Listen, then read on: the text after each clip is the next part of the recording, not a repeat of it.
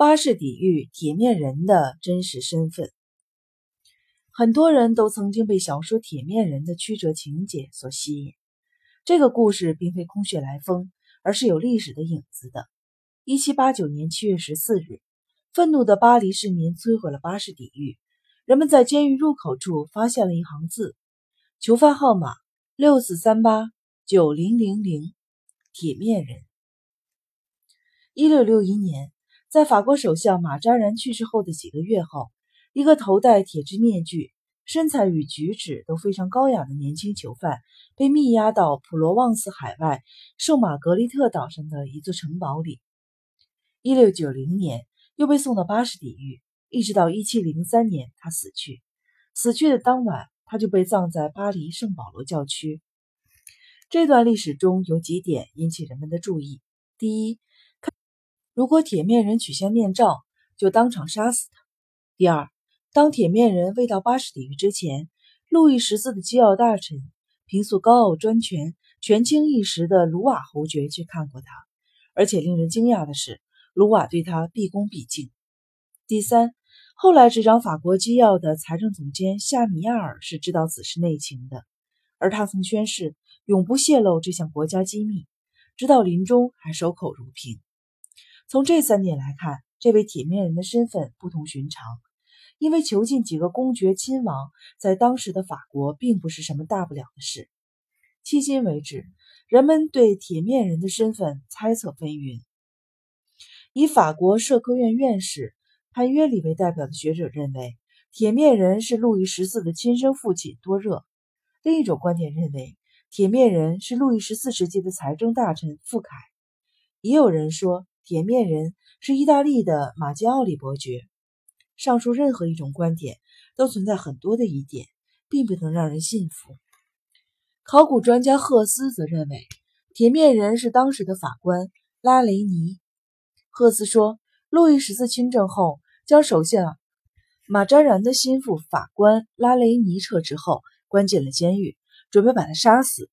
但因拉雷尼对大量皇室财产的收藏地点守口如瓶，所以路易十四只能把他关在巴士底狱，并为了对他进行惩罚而用一个铁质面具戴在他的头上，永远不得取下。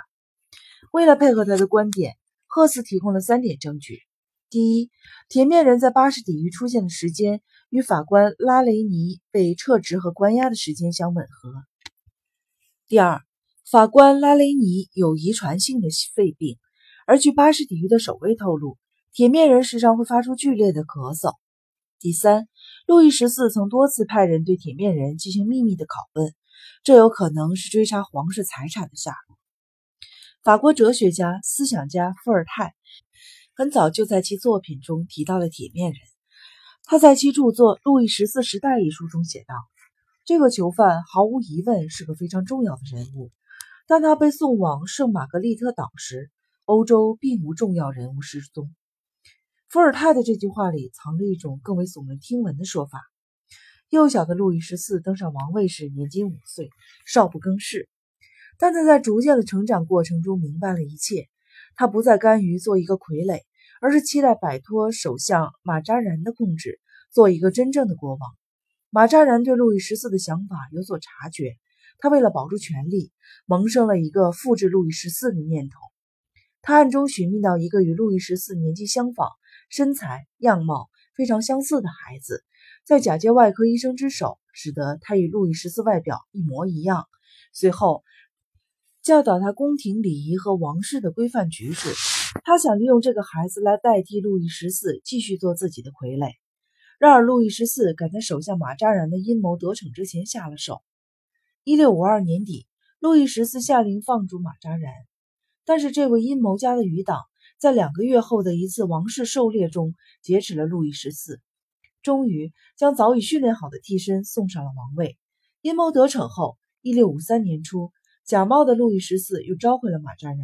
此后，法国还是由马扎然独揽大权，直到他一六六一年去世为止。马扎然死后。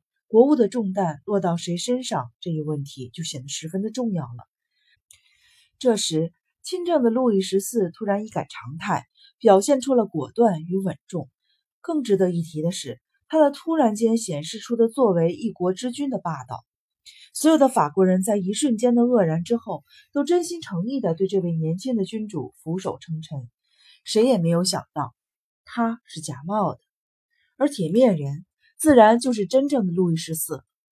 马扎人死后，冒充的路易十四将一直在马扎人手里的真正的路易十四收押过来，并用铁制的面具套上了他的头，并下令说：“铁面人一旦揭下面具，就得被处死。”正是因为如此。知道真相的卢瓦侯爵才会对铁面人毕恭毕敬，而夏米亚尔临死前也还保留着这个秘密，是不想因为真相的揭露使法国陷入混乱。以上这一切都是法国历史学家弗朗瓦索博士推测的，法国历史学家埃尔伯也赞同弗朗瓦索博士的观点，并为了该观点列举了诸多的证据。如果埃尔伯和弗朗瓦索的推测是对的，那么也就是说，马扎然一手培养的傀儡，假冒的路易十四，竟然成了法国历史上一位伟大的帝王，而真正的路易十四却在巴士底狱带着一具铁面，终老一生。